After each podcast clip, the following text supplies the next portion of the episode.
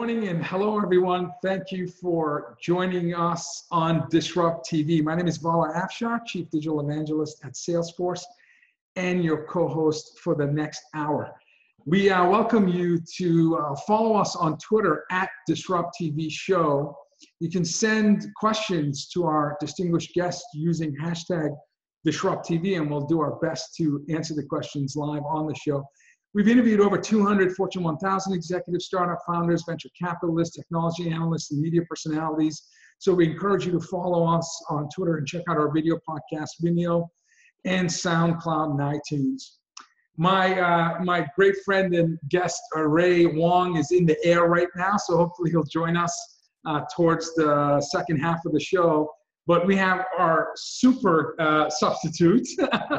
we have this is what we do at Disrupt TV. We ask our guests to co-host last minute, and they're kind enough to do so. We have Dion Hinchcliffe, Vice President and Principal Analyst at Constellation Research. Dion is an internationally recognized business strategist, best-selling author, enterprise architect, industry analyst, and a noted keynote speaker. He's widely regarded as one of the most influential figures in digital strategy, future of work, and enterprise IT. He's currently the vice president and principal analyst at Constellation, also chief strategy officer at Seven Summits. He's a must follow. In fact, he's been named amongst the top one, two, three uh, most influential people on Twitter regarding all things digital and future of work, uh, artificial intelligence, CIO related topics. So he's a must follow on Twitter at D H I N C H C L I F F E. Welcome, Dion, to Disrupt TV. Well, that's a fantastic introduction, Vala. Great to be here. Looking forward to the conversation today. Yeah, we're we're privileged to have. So we launched uh, Disrupt TV in February 2016, and our first show, our, our first guest was uh, Brian Fanzo. In fact, he's been a repeat uh, guest on Disrupt TV. Anytime Ray and I want to learn about the absolute bleeding edge disruptive technology and digital marketing future of work video, we bring, we bring Brian to teach us. Uh, he's a change evangelist and a social video trendsetter, uh, the number one periscoper in the world. Uh, Brian Fanzo uh, is a social media expert as well. He's a technology evangelist.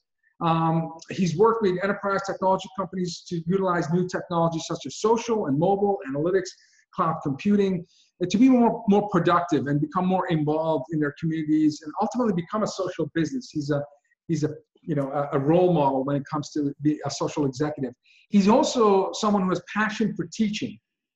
He hosts numerous uh, uh, you know uh, uh shows to teach business leaders how to be more social, more connected. He hosts uh, weekly hangout, SBiz Hour, and Cloud Talk. He's a hashtag SBiz Hour and Cloud Talk, as well as two weekly podcasts called Smack Talk and I Social Talks. He's another obvious must follow on Twitter at I-S-O-C-I-A-L-F-A-N-Z. I Social Fans. Brian, welcome back to Disrupt TV. Oh, thanks for having me. Yeah, it's been a long time since episode one, so uh, excited to be here. And uh, you know, honor. Uh, Dion's been a, a, good friend of mine for a, a long time, and uh, you know, you two are two people that I've been looking up to for uh, the tech space for a, a good while. So I'm excited to be here, and uh, especially with you two where are you? I, I, see you're not you're not in your office. You're not on a keynote stage. Where are you right now? No, I'm actually in Fort Myers, Florida. Uh, so I'm uh, I'm down here in Fort Myers. Uh, was running a little bit behind, but thankfully, due to the technology we, we love to talk about, I was able to join from my from my iPhone. So you gotta love uh, the technology. Cha- even since the first episode we did, it, so much has changed. And uh, yes, I'm I'm in the car sitting uh, in Fort Myers for uh, you know a couple of events that I'm doing down this area. So a lot, a lot of fun, a lot of change. That's the future work right there, Brian. Yeah. That's exactly. Work, work from anywhere. That's exactly right. So Brian, let's talk, so we're starting the year. You know, obviously it's been a fast and furious year, even though we're still in January. Uh, and uh, we were talking before the show. You know, I I flew in January second to go to an analyst summit, and uh, so it's been a fast and furious year already. But as you reflect on 2017, and you have always been a trendsetter uh, across multiple platforms uh, that that that that uh, CMOs and digital marketeers study. Can you recap 2017 in terms of maybe the top one or two or three trends that you saw that you think will continue to be impactful for digital marketeers and folks that are trying to think about future of work in 2018? Sure. So I think you know it's it's an interesting year. I think you know the the big one that jumps out, of course, to me is live video. Kind of you know th- this this idea of emergence of live video. I remember you know us talking two years ago uh, about Meerkat and South by Southwest, and and so much of it had to do with mobile technology really being you know not only allowing us to work from anywhere, but in allowing us to collaborate from any, anywhere. You know, leverage modern technology. We've been able to work from everywhere you know for a while but the fact that we're not limited to what we work with or how we work with things was a big trend i think in live video 2016 kind of emerged live video. I, I like to say 2017 we proved that you can make really bad live video. Um, and I, and I and i say that with like we you know live video really is this and, I, and the reason mark zuckerberg you know is all in on live video he's he's talked about it being the you know the face of facebook and i use a hashtag all the time in zuck we trust. So if if Mark is going all in with live video, there must be a reason. For him, the main reason is it's the the closest to offline, you know, real world connectivity while using social networks. And and, and live video has kind of proven this idea that everyone can have a voice and anybody can press the button. Unfortunately, I think 2017 was the year that we realized that's a that's a good and a bad thing, right? For for both brands and leaders. So that was one of the trends that I think, you know, 2017 we proved the value of live video. I believe it's going to change 2018 where live video is going to you know be part of strategies in 2018 even strategies beyond marketing but i think even bigger than live video itself one of the things that i believe this trend has impacted every business is that transparency and authenticity have really never been so important. You know in the world we live in today we have the me too movement. We have a lot of this movement where who do you trust? How do you trust somebody? And i think live videos has proven this idea where we don't trust the brand, we don't trust a logo, we trust people, great people that make up those brands and great people that that really are part of that. And that includes in every way of our marketing. So, you know, not even video marketing, but how we write blogs, how we do our email marketing. All of a sudden, our emails are much more personal now, right? We we right. try to put a human face on things. And so I think one of the biggest, you know, I think when I summarized 2017, 2017 kind of proved, it, hey, technology is finally where we need it we now need to embrace the human characteristics that we've loved and yearned for so long. And so I like to say for the last 10 years, we've used digital to distance ourselves from kind of the human condition. And we've now realized we want to go back to the human condition and, and kind of embrace more human characteristics in the digital world. We're in a lot of those older types of content you talked about, blogging and you know, email marketing. Those take real work. And one of the things that really strikes me about video is this democratizing aspect that anybody can press that button and produce that video and it takes almost no effort right? I mean it seems to me that's really kind of led to that explosion and now the platforms have caught up and put that button in front of everybody. It has you know it's a, it's a blessing and a curse right? Everyone can press the button but and that makes it possible for everyone to tell their story. Not only does not everyone have a story but sometimes there's some you know bigger bigger things involved but it is an empowering thing right? Especially for the small medium sized business. The idea that you couldn't keep you know compete with the enterprise. You couldn't compete with a lot of the bigger businesses because you didn't have a professional studio. You didn't have the budget to go live. You didn't have the budget to do a lot of the things. Now it's really leveled the playing field but it's also allowed the bigger brands the bigger enterprises that maybe you know everything was polished and produced now they've kind of taken the wall down right? And i think i, I love the show. You know part of the disrupt tv conversation that i've always been inspired by is you hear the human stories you hear the things that remind us that every male or female executive in any big company, they all put their pants on the same way we do, right? They all they all are just as human. They have and that you know this is one of the things that I talk a lot about on stage this year is relatability, right? I think we've always talked about hey, people buy from people they like. And I will challenge people in 2018 and beyond people will buy from companies they can hmm. relate to and that they believe relate with them. And I think that's what we're learning, you know, with the different CIOs and CMOs on here that are, you know, that, that share their vulnerabilities and share who they are. Sometimes, you know, the internet doesn't work and sometimes things happen. And this idea that it doesn't matter what position you are, there is a human behind it, I think is a great trend as we move forward. And it's exciting to see where that impacts every aspect of future work to collaboration to even how we integrate artificial intelligence and blockchain and you know those emerging technologies i believe they're going to benefit greatly from this new kind of emergence of human characteristics leveraging uh, technology across the board sure uh, there's no question that you do humanize your business more as the leaders uh, and all employees at all levels be, uh, make themselves more accessible, whether it's through video or social or even at, at, at, at, events.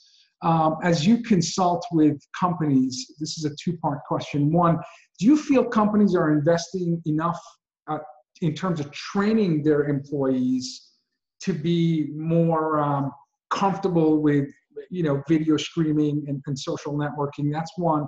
And two uh, when i think about service and support um, I, I, managed you know uh, several contact centers and i was in the support space for over a decade i feel that more and more customers will expect and want to speak to uh, support professionals via video live and then be able to bring in your development engineers, field engineers, and really collaborate towards uh, accelerating a path to resolution.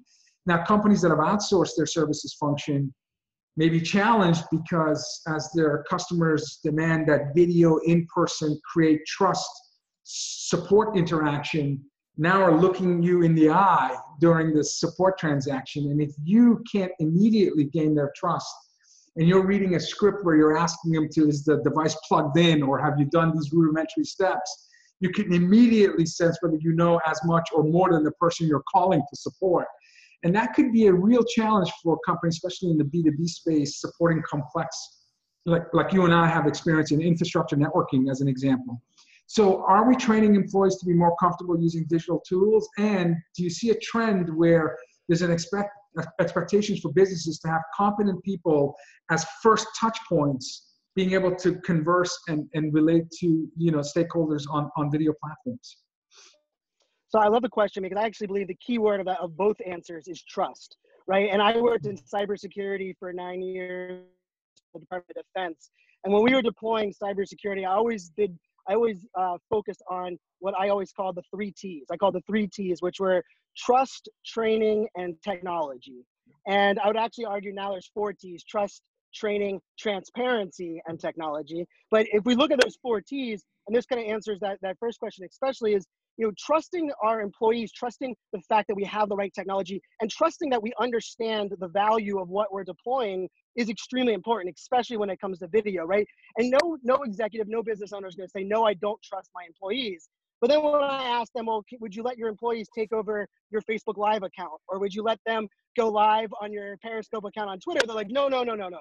I would never do that. You're like, wait, you told me that you trust your employees. And so the, the trusting, I think, is extremely hard. And the reason I always say the second T is training is training is essential. I think we've we've missed the part of the boat. And I think when people see training, I think we think of there's two things we think of training. Training as in the one-off of the uh, training event we do every year, right? Like every company has those, you know, one year training, but with so much change in technology, so much going on, we can't just think about training as a one off thing, but we also need to go beyond the technology when we're training, right? Mm-hmm. Train people to understand the mindset of, you know, how do I connect and collaborate? How do I disarm somebody when someone's on video? And then the third one is, you know, this transparency. And, and I think this is where it answers question two if you've outsourced your technology or your support or your customer service and and this is you know there, this is something that we all know goes on now the big question becomes how do you embrace that how do you admit that right and for some for a long time outsourced everything but when we called somebody, we knew that it was rerouted to a different company. We knew oftentimes it was going by a script. And I think there's a there's an element where today's consumer is more empowered than they've ever been before. We have more access to data, more insights. They're more connected. I mean, honestly, mo- most of the time they're you know they're doing so much research ahead of time. One of the biggest mistakes I think we're making with this whole gap is that, and this kind of answers the second question, is that rather than saying, okay, we've outsourced and these people aren't our employees, we don't want to be transparent. We don't want to be uh, on video. I think that's a mistake because that there that makes building trust impossible. I actually think take it another step, admit that these are people that are we've outsourced our help. Allow people to kind of uh, you know be that disconnected, but you have to empower them to be able to make some decisions. But oftentimes, and this is one I think we can all learn from, that digital customer, especially the digital native, right? The we always hear the millennial Gen Z customer. Here's here's the trick. Most time we think that, oh my goodness, we have to make sure that we have the right answer for them. And I think that's the wrong way of thinking. I actually think we just have to make sure that we acknowledge that we've heard them and let them know that we're working on it, right? It doesn't mean we have to have the right answer. It doesn't mean someone has to work for our company that is supporting them. We just have to acknowledge them. And it's it's something as simple as, you know, hey, if I'm screaming at customer service and I want I just want to know, hey, you've heard me and you're getting back to me. There's nothing worse, especially in this digital age, than you know, hey, I'm gonna reach out to them. I'm gonna I'm gonna message them on Twitter. I'm gonna you know I'm gonna use social media, and then you hear nothing, right? Something yeah. as simple as, hey, I would love to move this to, to direct message, and I'm gonna have one of my management call. Like those things are great. I want to give a quick story on this because I had it happen to me just this week. Um, I switched health insurances to Kaiser Permanente, and I uh, I openly admit, you know, I'm diagnosed for ADHD, so I, I go to the doctors for that. And I switched to Kaiser Permanente, and I walked in. They had the best experience of technology. I swiped my card. They gave me a ticket.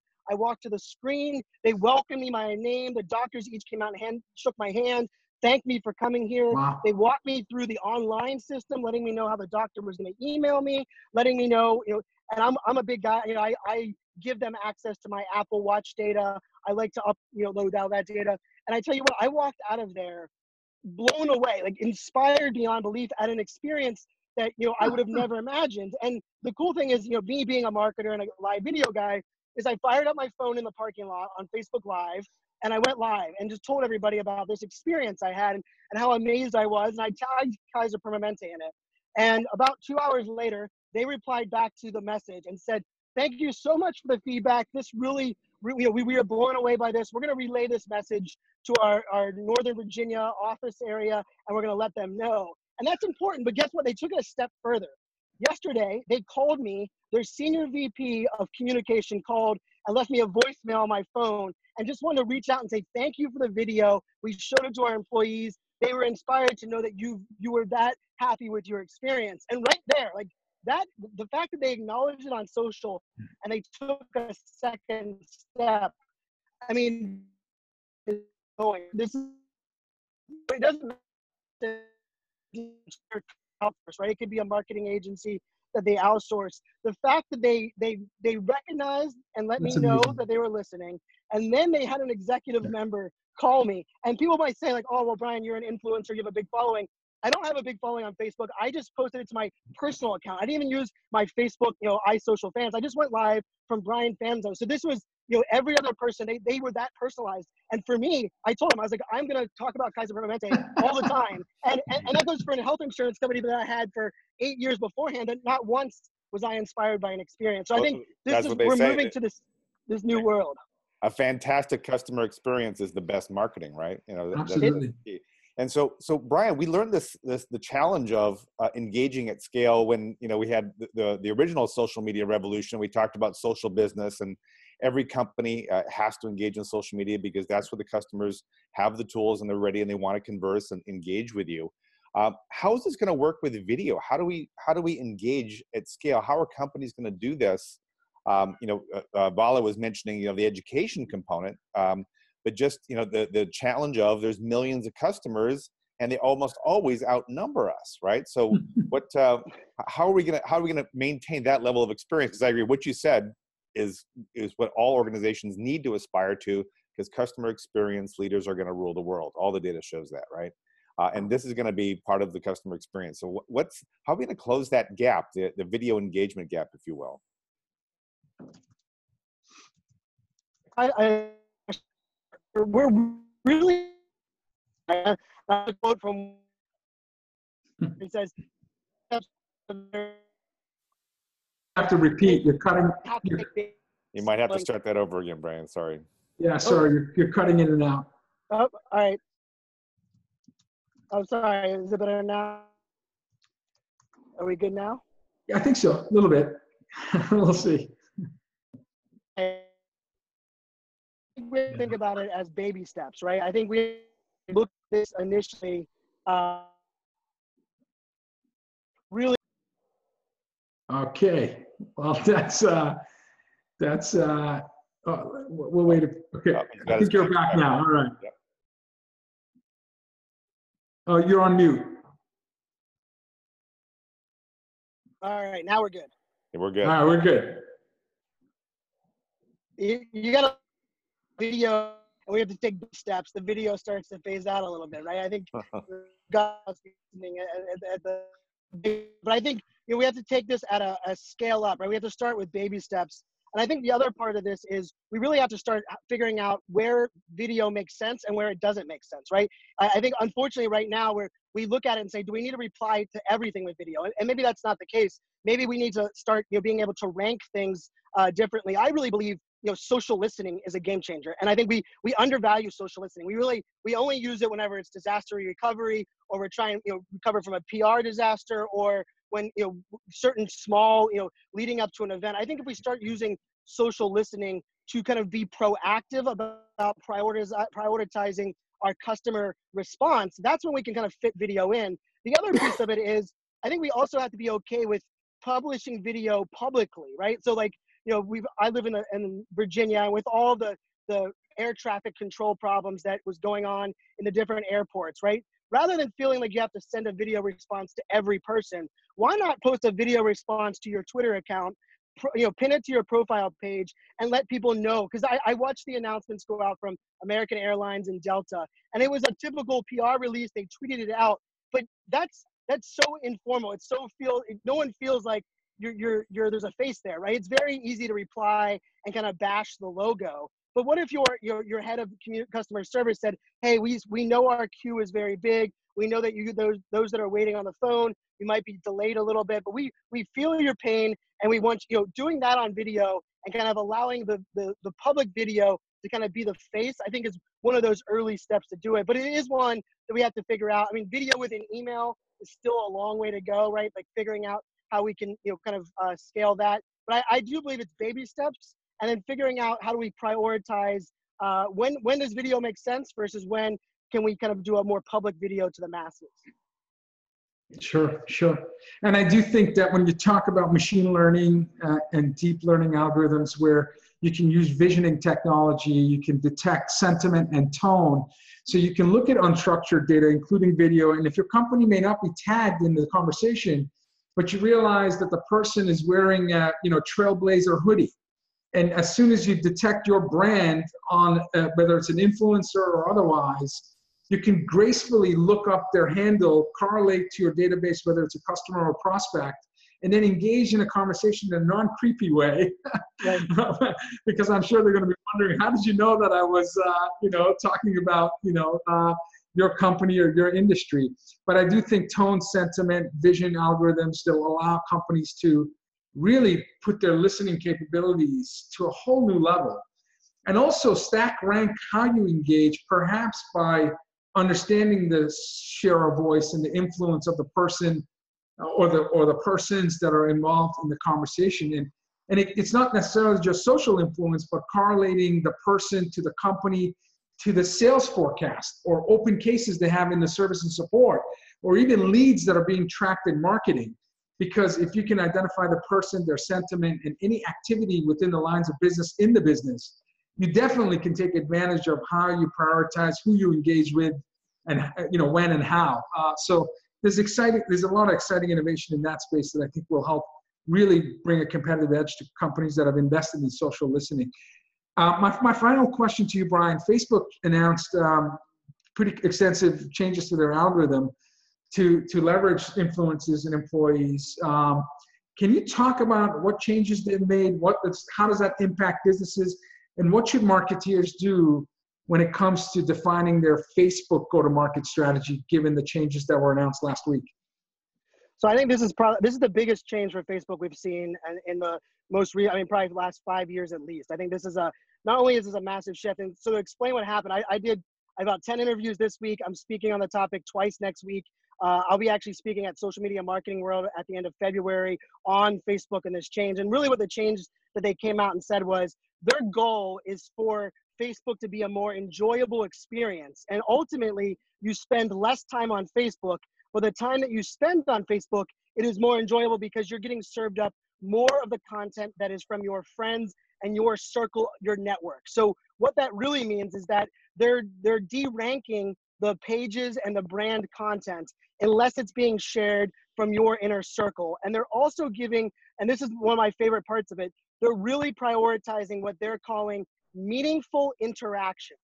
So the new priority, it's not just we, we've heard engagement matters, but what is engagement? So one of the true tell, telling signs of this of the press release that or the release that uh, Mark put out was he used the terms meaningful interactions, and what that we've kind of research to figure out that means is they like threaded conversations and long you know conversations going back and forth within Facebook comments. So if you if your friend shares a, a news article and the comment you, know, you have a, a very open dialogue in the comment section of that Facebook post, that post is actually going to be prioritized and served up to more of your shared network. And what this really means is if you're a brand, you're going to have to, to continue to use Facebook ads to get to, in front of the right audience. And, and I will argue like organic reach on Facebook has been a kind of obsolete for a mm-hmm. while now. We've been using advertise. If you're not using Facebook ads for Facebook to get it in front of the right audience, you're probably not using Facebook to its full capabilities today.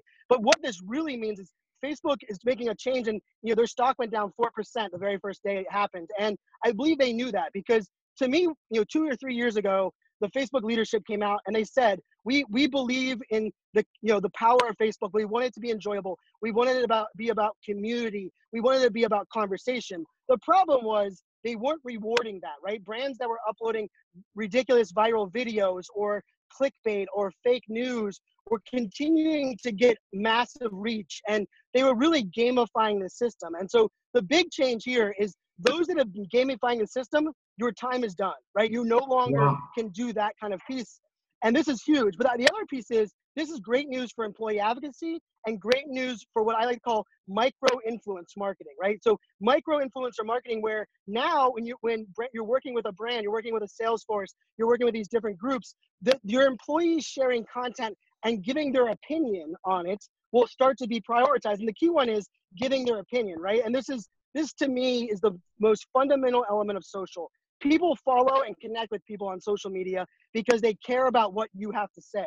But for so often, we forgot that. And we just kind of share other people's articles. We don't add our own comments. We don't start a dialogue. And ultimately, what Facebook has said is they're going to start to make the ones that are dialogue, the ones that inspire conversations, that's what's going to be rewarded. And I'm excited about this because, and I know uh, Dion will, will remember this, but like, you know, I deployed SharePoint to the Department of Defense with Yammer. And then I went, moved on to a, a data center company where I was in charge of deploying Jive software uh, for our social business tool.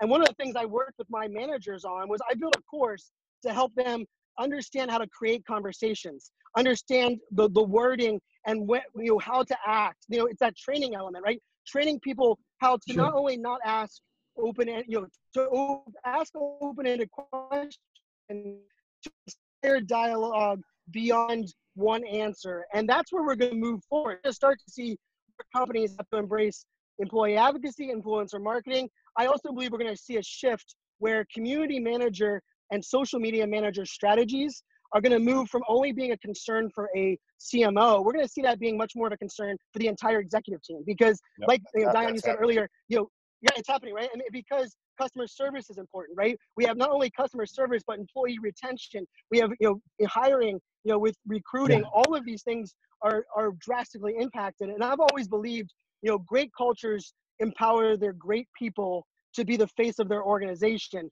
Facebook right now is saying the companies that are going to stand out and their their contents can be found on Facebook are the companies that are doing that. I think this is exciting. I think it's it's a massive change. I think it's going to impact LinkedIn. I think and we're going to see it impact a lot of other social networks over the rest of this year. But Facebook is, in my opinion, they're putting their money where their mouth is, right? They've preached about the importance of interactions and community and connecting people to people. They now have put the algorithm in place to force that to happen. It's gonna be exciting. It's only like four or five days old that the algorithm's gonna be live, but I'm excited to see where it goes. Brands that are empowering their employees are gonna see massive value, I think, with this change. Brian, thank you so much. Yeah, that, that that's a that's a we'll, we'll be following your thought leadership in terms of the changes to the algorithm to learn more and share that with audience. Uh, uh, we have Brian Fanzo, change evangelist, technology trend center, social media expert, and uh, a good friend of Disrupt TV. Happy New Year.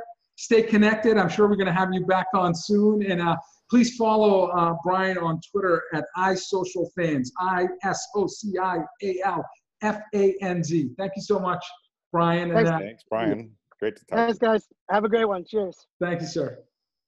What a great, uh, what a great uh, thought leader, and you know he's been on the forefront of of of uh, you know new technologies. Provide always training, always educating, always connecting. Absolutely, So, he's, yeah. he's a breath of fresh air and a and a ray of information uh, when it comes to uh, learning about all the latest stuff. So I love talking. Absolutely, absolutely. So let's now transition, Dion, to um, some incredible research that you recently published um, regarding, uh, you know, the business and and and technology impact uh, uh, and, and trends that the C-suite needs to, um, you know, to to to to uh, better understand. When you look at mega trends for the C-suite, how do you go about constructing your your your thesis? And please share your, um, you know, the overview of the Astro chart, which is a framework that you use to uh, share your findings. Yeah, you bet. Uh, first, uh, a, uh, a little uh, plug for the Astro chart. That's a, a model that we use across our research work at Constellation, kind of communicate what's important. You know, what uh, what what do you need to be focused on? Uh, is what kind of return is it going to give you? How fast is it changing? Uh, you know, some things come on our radar, and we can safely ignore them for five years, and some things come on our radar, and we better start addressing them almost right away. You know, so things like cybersecurity. You know, uh, you know that's on our radar, and we can't you know we can't we have to deal with it right so uh, it helps you understand the relative importance of it but in terms of the megatrends um, you know, my research area is called the new c suite and it's a reflection that i think you've seen this too vala uh, that uh, there's a new leader that's emerging you know we're, seeing the first millennial c level leaders emerging in the fortune 500 and the global 2000 you know um, and it's exciting to see uh, that they have a different sensibility. They look at digital not as something that they have to learn, that's something outside of themselves, but as you know something that, that they deeply have internalized, you know, most of their lives, uh, and now they're ready to guide their organization through this. Uh, so they're much more comfortable in, in, in uh, dealing with digital technology, but they have a very different look uh, about it too. They, you know, uh, we, I think we've uh, uh, I've heard it mentioned the millennials are the, the first generation that has always had uh, been monitored and surveilled their entire lives. They're much more comfortable being watched uh, by technology, tracked by technology, and we know that our businesses, you know, are going to be infused with data and and, and IT in everything that we do, uh, and so it, they have a different way of looking at it. And so, uh, what this focus is: what are the trends? What are the business trends, and what are the technology trends? that these new this next generation of leadership needs to track on what are the most important ones in other words right Sure. uh, and to do this, um, we've talked with a lot of folks uh, over the last year. So, of course, you know uh, the conversations that you and I have on Twitter all the time Mhm. uh, are, are talking with CIOs and chief digital officers and chief marketing officers, uh, and people who are just digital leaders in their own right, but maybe don't have that that title. So, there's been a lot of conversations in 2017 that are now coming to fruition in, in 2018. You know, things like GDPR, which not not a sexy topic, but everyone is focused on you know the, uh, uh, the data privacy and data protection uh, and all the regulations in Europe, even if you don't do business there. So that, that's really important. But at the same time, there's all this digital innovation and opportunity and disruption, right, being had with things like Internet of Things.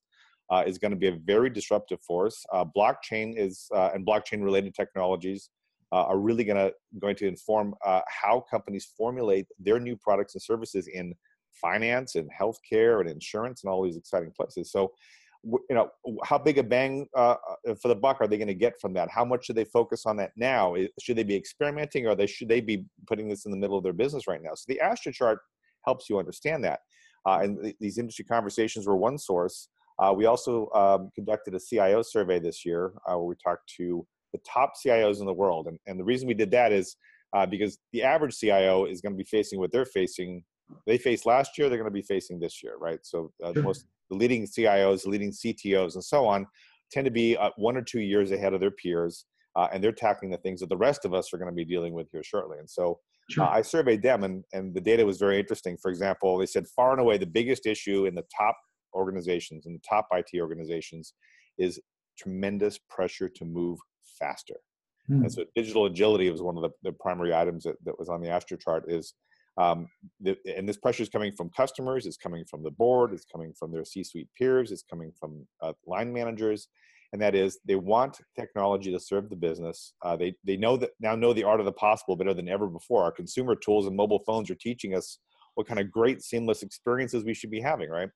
So that was a, a, a that and some other data points that customer experience, business intelligence and analytics, um, uh, and uh, things like employee experience are going to be very our top priority items uh, in 2018 for, for almost all companies.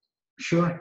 Uh, so for those of you just tuned in, you know, as as Dion talks about the Astro chart, please follow Dion Hinchcliffe on Twitter because you will see uh, pictorial representations of the of the business trends and the technology trends with the Astro chart. And on the x-axis, you have organizational adoption. You have mainstream at the bottom, early adopters at the middle, and bleeding edge at the top. So that's the x-axis of the Astro chart.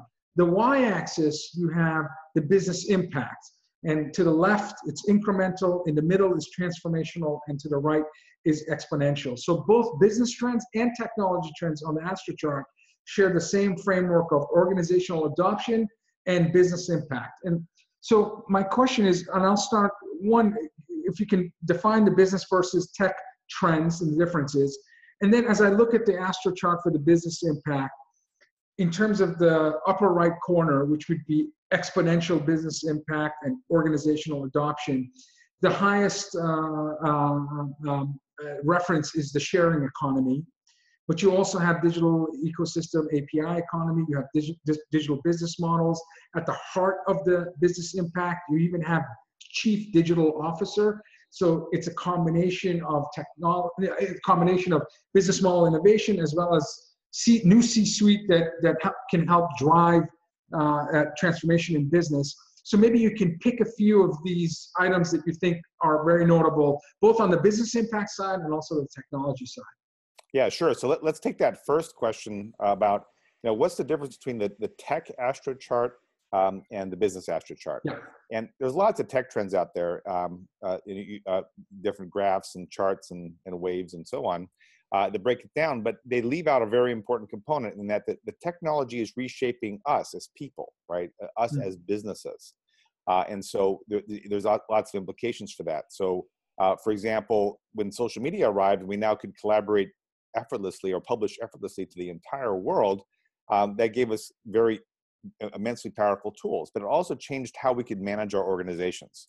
So it gave rise to uh, approaches like holacracy, which is a management approach that's around self-organization. There's there's virtually Zappos. no managers in the organization. Yeah, Zappos is doing it, yeah. um, but that's primarily a business uh, uh, activity. It's about people restructuring the way that they work.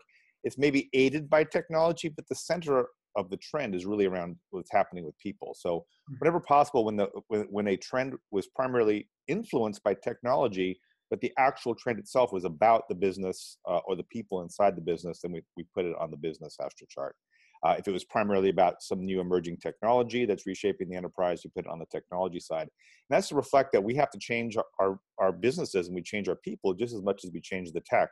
I think one of the biggest lessons you know you and I have had together in the industry the last five years is is that if you change the technology but you don't address any of the, the people on the business side, it doesn't make any sense. Right? It doesn't it doesn't really have that much impact.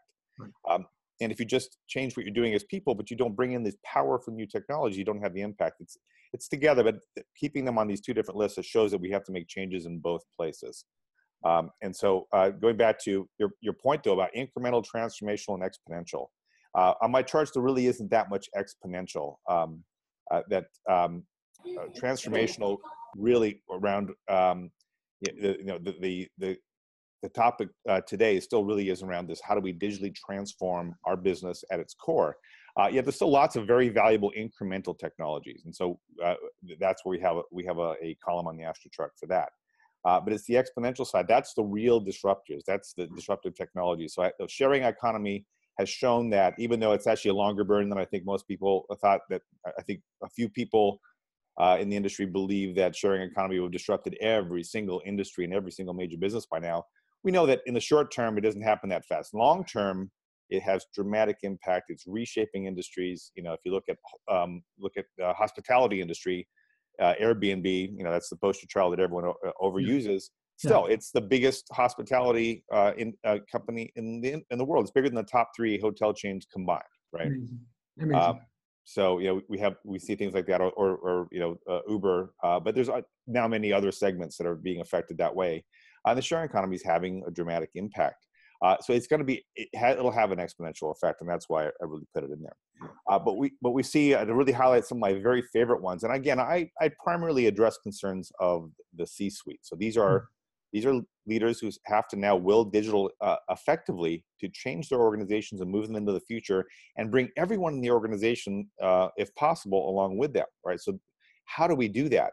change is the hardest thing. Most uh, change initiatives fail. I think the Harvard Business Review last time they measured and published it, they said 77% of large scale change initiatives fail. Yet that's what we're all tasked with digital transformation and profound uh, immersive change is what we're uh, is what we're focusing on yet has a very high failure rate so uh, i have a number of areas on the business transaction chart that really focus on these new ways we're look we're seeing to kind of accommodate some of that so a few years ago, we had things like the center of excellence. If a new technology came down the pike, like uh, mobile uh, devices or analytics um, or collaborative technologies, whatever it is, uh, the IT department would typically create a, a, a resourced um, center of excellence, a group of people who are experts in that technology, and they would go help a bunch of groups inside the organization succeed at that, right?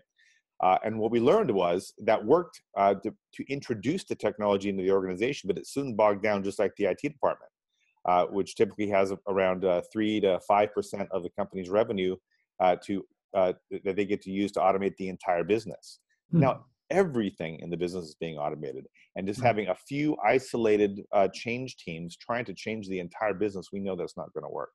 Right. And so we're seeing these larger organizations, uh, and I see this now pattern emerging repeatedly, is that change initiatives are becoming much more distributed. They're becoming uh, uh, instead of centers, they're becoming networks of change, right? Uh, networks of change teams. I call this the network of excellence. Uh, and large companies are, are doing this successfully. We've seen it in uh, from Coca-Cola to General Electric, at even Amazon, saying that if we're going to tackle something, we're going to dynamically self-organize around it, bring the people who are available to work on that, um, uh, and we'll be able to oversee this because they'll typically use open collaborative tools uh, to, to, deliver on these on these programs and all the stakeholders can see what's going on. Other people can learn from the initiative, uh, and skills and tasks and and, and uh, uh, workers can be plugged into that, that, that network as needed to take on the change. So I've I've got a new report coming out shortly uh, about that with, with specific case examples. It really goes on to how distributed change networks of what we call change agents yeah. um, are really much more powerful than any kind of small group, a small center or a small team that's tasked with trying to change the sometimes not just the entire organization, but also a large swath of their customers too. It really, really can't, really quite difficult to do. And so I think we've seen the change agent story becoming one of the more exciting topics in our industry over the last year as a result of that. That's amazing. Ray, I don't know if you uh, are able to join us. Hey, good, my Ray, good friend and co-host Ray Wang, how are you? Where are you? Hey guys, uh, I'm here at the Newark Airport. It's uh, part of the fun, uh, a little delayed flight, but uh, yeah, no, um, I'm hearing change agents, and uh, I think Dion, one of the things that you've seen, uh, especially at our event this year at Constellation Connect Enterprise, was that um, the change agents are getting bigger and bigger in terms of uh, knowing how to operate, how to uh, you know work within their C suites, and uh, also know when to leave as well. So uh, I'm, I'm trying. Are you seeing that trend as well, Dion? Absolutely. Well, the um, so I think we have, we have there's some leaders that are change agents, and there's folks. Anyone in the organization can be a change agent, right? Uh, but the ones that we're seeing primarily uh, having a lot of effect is those who are kind of in the middle or higher up in the organization. Uh, they're able to see um, uh, things that uh, see broadly across parts of the organization, and they can start uh, bringing together other people and and common challenges in the organization, and bringing new ideas to the table. I think that's the big difference between a change champion and a change agent. A champion wants it to happen, but an agent helps make it happen, right? They figure it out. They bring the right people together and they keep trying until they get it done. And, and uh, so uh, it's exciting to see the number of executive change agents we're now seeing kind of matriculating out of these large enterprises. On your uh, tech um, uh, impact, the m- most furthest to the right, so uh, uh, with the exception of open APIs, most uh, to the right was value as a service and highest in terms of organizational adoption and having a, a business impact. When you talk about value as a service, can, can is, is it more about uh, understanding trends and analysis and shifting towards recommending actions that the business needs to take? Uh, is it going from descriptive to prescriptive use of analytics? Can you talk a little bit more about value as a service? Yeah, sure. So, so what's the end game? Um, everyone wants to know what's the next thing as we go up the stack. It used to be the largest companies in the world were hardware uh, companies uh, building and manufacturing goods and services, right? Yeah. Uh, then, then we moved up the stack, and software companies became, uh, you know, the, the trendy thing in the 80s and 90s. They were the biggest and fastest growing companies, and they were the ones that were really changing businesses. Right. Uh, and then we saw in the in the 2000s the data companies emerging, right? So we went up something even even less tangible. And the, the largest companies in the world this is the, the googles and the facebooks and, uh, and the amazons are, are primarily data companies now right? Mm-hmm. so um, so these days we look at infrastructure as a service or software as a service. Those are all valuable things but they're, they're not that that's not where that's not the overall trend. That's not where the value is going. Um, increasingly we're going to be looking at the outcome right? The value created. So um, uh, as opposed to saying I, am going to provide software to you as my primary value is going to say i'm going to do something that ma- matters to your business right so i'm going to retain your employees for you that's a very high value um, uh, sure. outcome you're looking for. So if you use my my capability or my service, I'm going to provide that value. I will retain. I'll, I will provide capabilities that will retain your retain your employees, or I will grow your your sales, right? Uh, or I will make you more efficient. I'll optimize your supply chain for you. That's the value I'm going to create. And so we're, we're seeing that the kind of the, the end game for the whole as a service economy is going to be that the outcome, not necessarily the means to get there. Right now, we're most companies are still focused on the means to get there, some intermediate step. What, what, what most of these organizations say, I don't even want to have to deal with that. I don't want to have to even learn the software. What I really want for you to is provide the outcome, the value to me, and to do that over the network, right? To do that as a service for me. So, uh, so, so do you see service level agreements negotiated between a customer and a value as a service provider where that SLA is now tied to revenue growth, operational cost reduction, customer churn, net promoter score, really things that are outcomes. And the, the value as a service provider now has to deliver on a promise of I'm going to increase your revenue by 5%. Uh, yeah, you, you got it. That's it, and uh, and they'll compete for it, right? And well, I mean, yeah. you saw this. I mean, uh, companies like Google saw this a long time ago. If you remember, uh, Google AdWords, it's and it still has it, is the pay for action Right. They view that as the most valuable way of selling their service. Right. Yet the market wasn't ready for that, right? We're, we're, yeah. we're, we're, you know, it was it was still immature. It's saying I want you only have to pay for the outcome that you want, right? And if I can provide that, then I'm going to beat everybody. Um, and so yes, increasingly SLAs are not going to be around uptime, although that's still going to be in there. It's not sure. going to be around uh, um, you know the, the ability to uh, return records in a certain a time period it's going to be around metrics, KPIs that matter to your business, things that value to you most, uh, um, value most to you. So increasingly, when you know uh, competing with somebody who's lower down in the stack, who's trying to sell you a piece of software, and you say, I won't even need to do that. I'm just going to produce the outcome for you, right? Produce the value for you, but you'll have to connect to my you know my ecosystem to make that happen. Sure. Um, that's yeah that, that's that's as far as we can see there's there's almost certainly something beyond that but as far as we can see down the road uh, to where the end game for as a service that's uh, that whole economy that's where that's going. Eh, will the critical path be integration of capabilities in order to get to that outcome?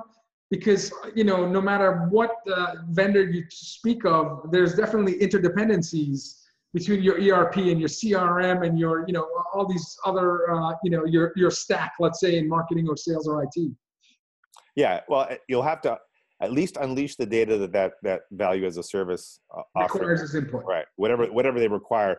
But it, but it, uh, increasingly, yes, it's going to be very intertwined. Right, the best ones are going to say, I need to have you know kind of real time access to key yeah. databases in your in your company. Otherwise, I can't do it. Right, sure. I, uh, you know. Uh, I'm trying to build a ship in a bottle type of thing. So yeah, so this is where ecosystems, which is also another, you know, um, it's on the yeah. business trends digital mm-hmm. ecosystems and the API economy, everything's becoming intertwined. And with things like microservices, you know, most companies are going to be uh, connected to hundreds of on-demand suppliers who are, um, uh, and and in turn will also be a provider. That's that's just the future, and that's happening right now.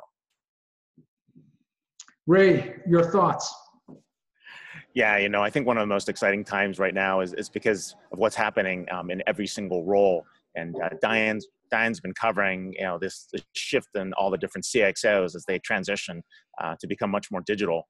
Uh, we have, uh, you know, that big shift to chief digital officers, but you know, one of our predictions in the past was really uh, by 2025 there will be no chief digital officers, and and that's really as this transformation happens, right? You get a CFO that suddenly knows how to build new business models to support as a service, right? Which is very very different, and and build an organization to do that. Um, so Dion, on your end, I mean, what, what are you saying? What, what does that trend or what that shift look like for the next year? What should CXOs be thinking about um, with these business trends and tech trends ahead of them? So the um, probably the biggest thing that they have to do is figure out how to operationalize faster. Um, so how do they parallel out uh, what they're doing and close the the, the, the feedback loop? what we're seeing is that uh, the analytics tools um, and, and, all the capabilities that we have today to generate data around all this is swamping our old um, our legacy models for for improving what we're doing. We're used to like changing things on on the time scale of months, if not years, hmm. whereas we now have these real time feedback loops in the market saying engage with this customer now. Uh, jump on this trend here because it's going to, uh, you know, first mover advantage is, is this week. Um, and so there's this tremendous pressure uh, to to move more, more quickly. But to do that, you have to close close the, the, the feedback loop and, and say if something comes back, we have to make sure that we're, act, we're acting on it. And that means really parallelizing our organizations. Uh, and so we're seeing that decentralization is, is in vogue, that, that you want to centralize certain things around governance and, and you know, managing privacy and, and, and protecting data.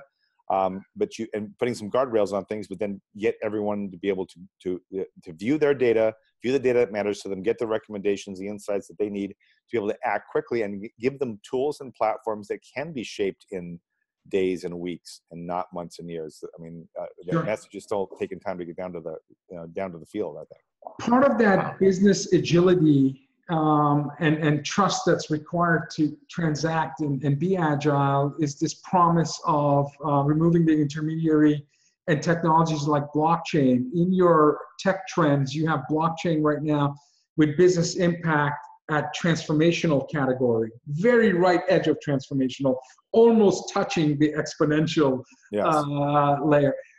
When do you anticipate blockchain shifting from the edge of transformational to exponential? And is it just because the talent and the company culture and the ecosystem is lacking for blockchain to reach that level of adoption? Maybe we can see exponential use cases and, and growth in business. Well, no, and you were very, uh, you're correct to, to note that we had, there was careful placement there and there was a lot of debate whether that was. I bet there was a lot of debate, yeah, where, where that was going to go. Yeah, so the first, the disclaimer, blockchain uh, is, is kind of a catch-all, right? There is the blockchain, right? Uh, which yeah. you know, has, has a variety of, of constraints and must be used in a specific way. And then there's things like distributed ledger, ledger technology, um, you know, synchronous logs, those sorts of things, yeah. um, immutable logs.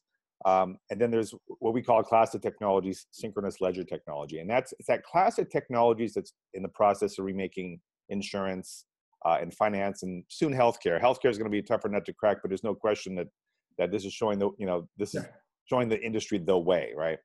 Um, and so I think that uh, if you look at the, the, you know the big trends, like you know, China, for example, is seriously exploring using blockchain to record real estate transactions and especially tax records, right?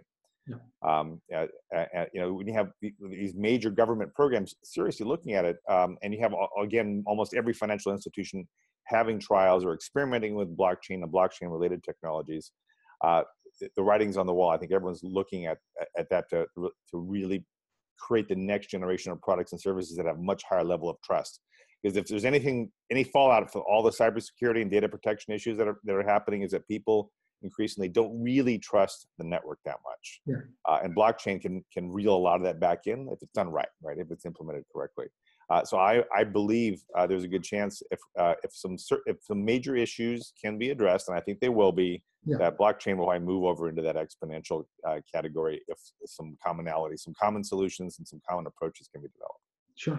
Ray, can you achieve infinite ambient orchestration without the combination of blockchain technologies and artificial intelligence? Short answer is yes.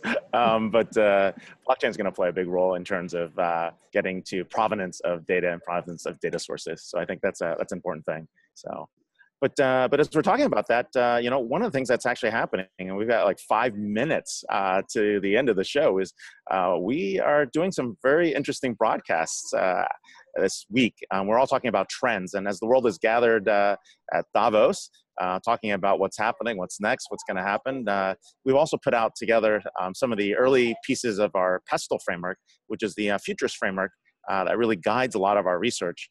And uh, I'll share a little bit of some of those things that are out there.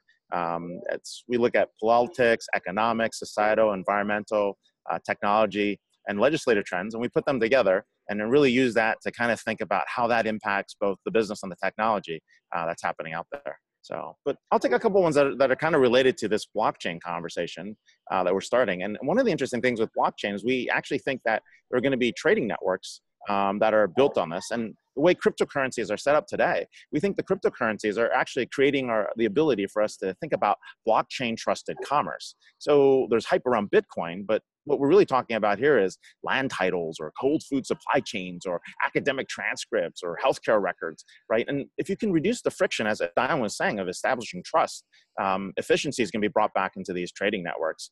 The challenge is we've got to get beyond this hype of Bitcoin and figure out how does this Good actually commerce. well, hey, you know, we're gonna try. So, but, but trading networks are going to emerge as the backbone of these new network economies. We see business models that are going to be built this way, uh, built off the, uh, what's happening on Bitcoin. Uh, but really, what's happening with synchronous ledgers, not Bitcoin, but more sure. blockchain. Sure. Well, the cryptocurrency global market cap is near 700 billion. Uh, and there's about 42, you know, uh, di- digital currencies that have a billion plus market cap and that's the height. That's the. That's a lot of kilowatt hours of energy too. Wow. Unbelievable. Unbelievable. And you also the, the the the volatility in the last five days. You saw the cryptocurrency market cap reduced by 240 billion dollars. That's almost equivalent to the market cap of Visa, Mastercard, and American Express. And that's the shift in just a five-day uh, change. So yeah, there's a lot of volatility, but incredible amount of wealth that's being produced behind this of, of course, blockchain and, and ICO frame, framework. We are going to spend Wednesday at Davos talking about blockchain. Ray will be on site at Davos every day. Uh, this is the World Economic Forum annual get together of uh, you know the world's best and brightest talking about business and technology and societal trends. Ray will be on on site at Davos every day, Monday, Tuesday, Wednesday. We have live shows. The show on Wednesday we're dedicating to blockchain, and we have uh, a best-selling author, Chief Digital Officer Rich, Richie Etwaru, who just recently wrote a book about the trust economy and blockchain. We have David Chou, the most mentioned, retweeted social CIO, and he's going to talk about uh, the impact of blockchain in healthcare.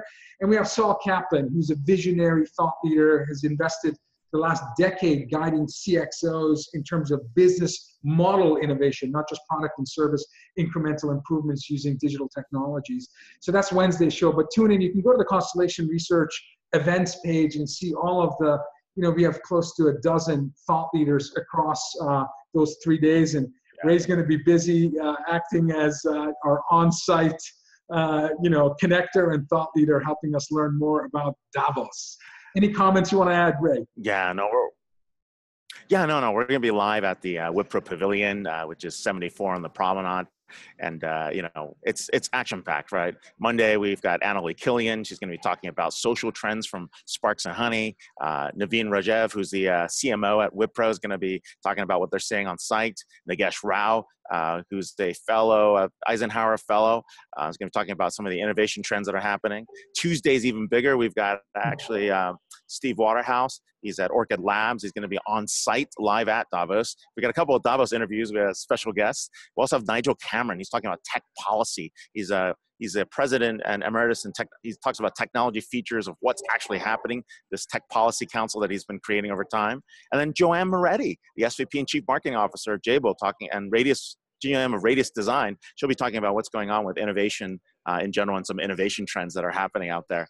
But uh, that and we have a Friday show on top of it. So it's going to be a massive week. Uh, we've got Chris Wong on Friday for episode 91. He's chairman and CEO at LifeSight, a cool technology and startup. He's actually an enterprise software vendor. David Chou himself is going to be there uh, from uh, Kansas City Children's Mercy Hospital. And once again, we'll also have, uh, oh, actually, we have uh, Soon Yu, the uh, speaker of Iconic Advantage. He's launching his book this weekend, and Larry Dignan to actually wrap everything up on Friday. So it's busy week, busy week. Um, so yeah, I'm, I'm on my way to DLD. So uh, this is kind of the uh, jump jumping hop to Munich uh, from New York, and uh, but yeah, it's been a crazy week. But everyone should check out Dion's research uh, at D Hinchcliffe, D H I N C H C L I F F E. Uh, Dion, thanks for being on the show and sharing all the cool new stuff you've got.